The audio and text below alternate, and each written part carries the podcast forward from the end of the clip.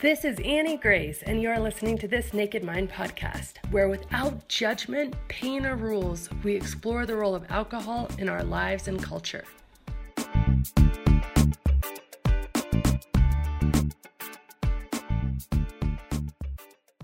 And today I have a question from Dominic. And Dominic asks, Are you really happier without alcohol? I find that hard to believe.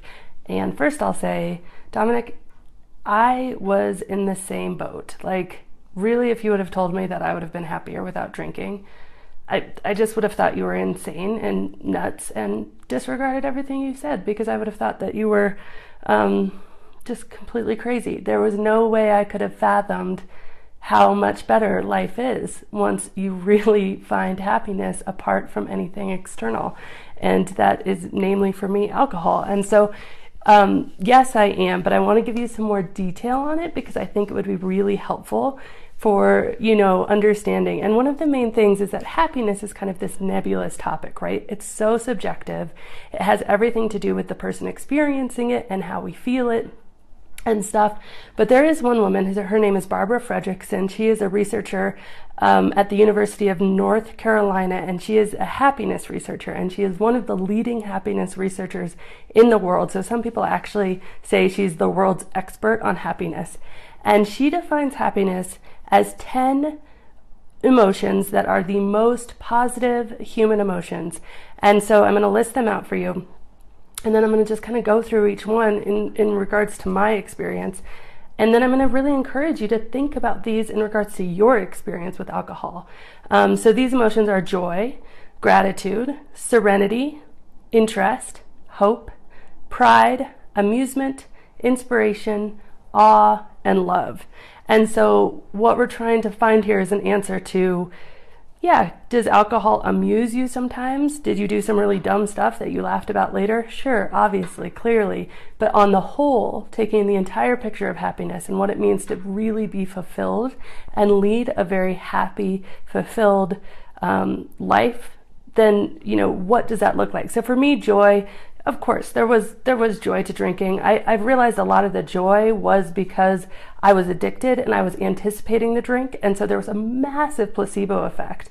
The best way i can describe this is that my feelings of joy started when i would order my glass of wine or when i would reach for the bottle well before it ever took touched my lips. And that is just proven to me and um, I certainly wasn't joyful, you know, three or four glasses later or the next day. So I think that that's that's really interesting. And joy, I think, is more profound than that. You know, you can have joy that is lasting joy rather than joy that is fleeting joy, and joy that comes from a lot of really important deepening experiences, and that's more holistic. Um, so, anyway, joy, I would say, sure, there's some joy, but, you know, really joy for me has taken a whole new, deeper, uh, more powerful meaning. And then gratitude there wasn't any gratitude for me in drinking. I, I can't, I mean, there was a lot of regret, but I certainly wouldn't say there was any gratitude. Um, serenity, it was the opposite of serenity. I think that one of my most powerful memories and one of my catalysts for looking at my relationship with alcohol was waking up at three in the morning with the carbohydrates coursing through my system and my mind racing and trying to piece together like how much did I drink and what did I say and who did I say it to and you know what is my problem and I mean, that type of just panicky thought that consumes you and gives you so much anxiety, that is the opposite of serenity. Um, so, yeah, that wasn't there. Interest, I'd say my interest was as far as my addiction. I think that, you know, my addicted body and neurologically, I was interested in it because I thought that I needed it because I was emotionally addicted. I believed it was key to having a good time. It was key to um, relaxation. It was key to socializing. Once I, you know, have broken those beliefs and don't think they're true anymore. No, no, no interest. Um, hope, no, there's certainly, I didn't find any hope in a bottle. And pride, no, no, I did not find any pride in a bottle of alcohol. I think that it did a number on my pride on more than one occasion in situations that I am embarrassed, even now, make me blush.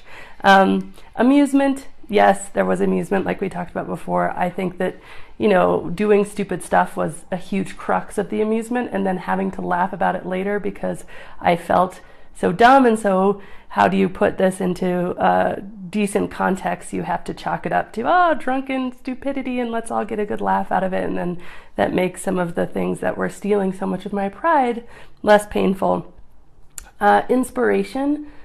I thought that I was inspired by booze. I truly did. Like, I thought that I was a better writer, a better thinker, a better strategist with drinking.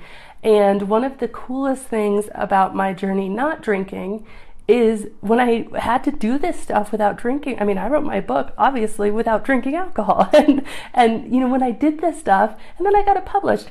And like I didn't get anything published when I was drinking and doing these things and realizing, oh, it's in here. It's not necessarily in that bottle. Like the genius is coming inside, you know, the creativity is inside of us. Like that's that's the thing. And that, you know, back to the pride thing, like that's awesome. That's such a good feeling. Um, so yes, I thought there was inspiration, but to be honest, I think that now I see through that it was such a ruse. And then awe, no, I didn't find any awe in alcohol. And one of the most awesome things I would say is sunrises and going for a run early in the morning or a walk or just being out, being under this whole huge vast majesty of the sky. And and I was always too hungover to get out of bed and do that sort of thing.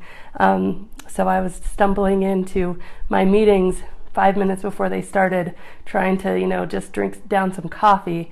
And then after I stopped drinking, I started doing fun things like waking up early and going for walks around cities. And yeah, there was a lot more awe not drinking than drinking. And then finally, love.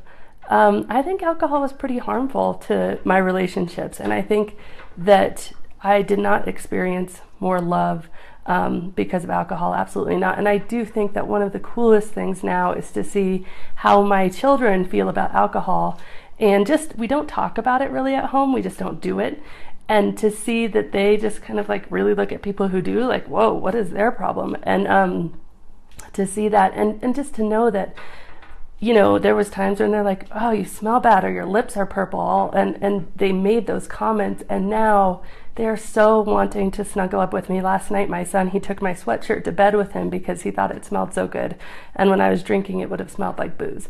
Um, so, anyway, I think I experienced quite a bit more love in my life without the booze. So, that was kind of a long story. And I'm not saying that there aren't hard times, but what I am saying is that numbing the bad emotions, you know, instead of dealing with them, now I deal with my negative emotions, I find a way through it, I do other stuff to deal with them.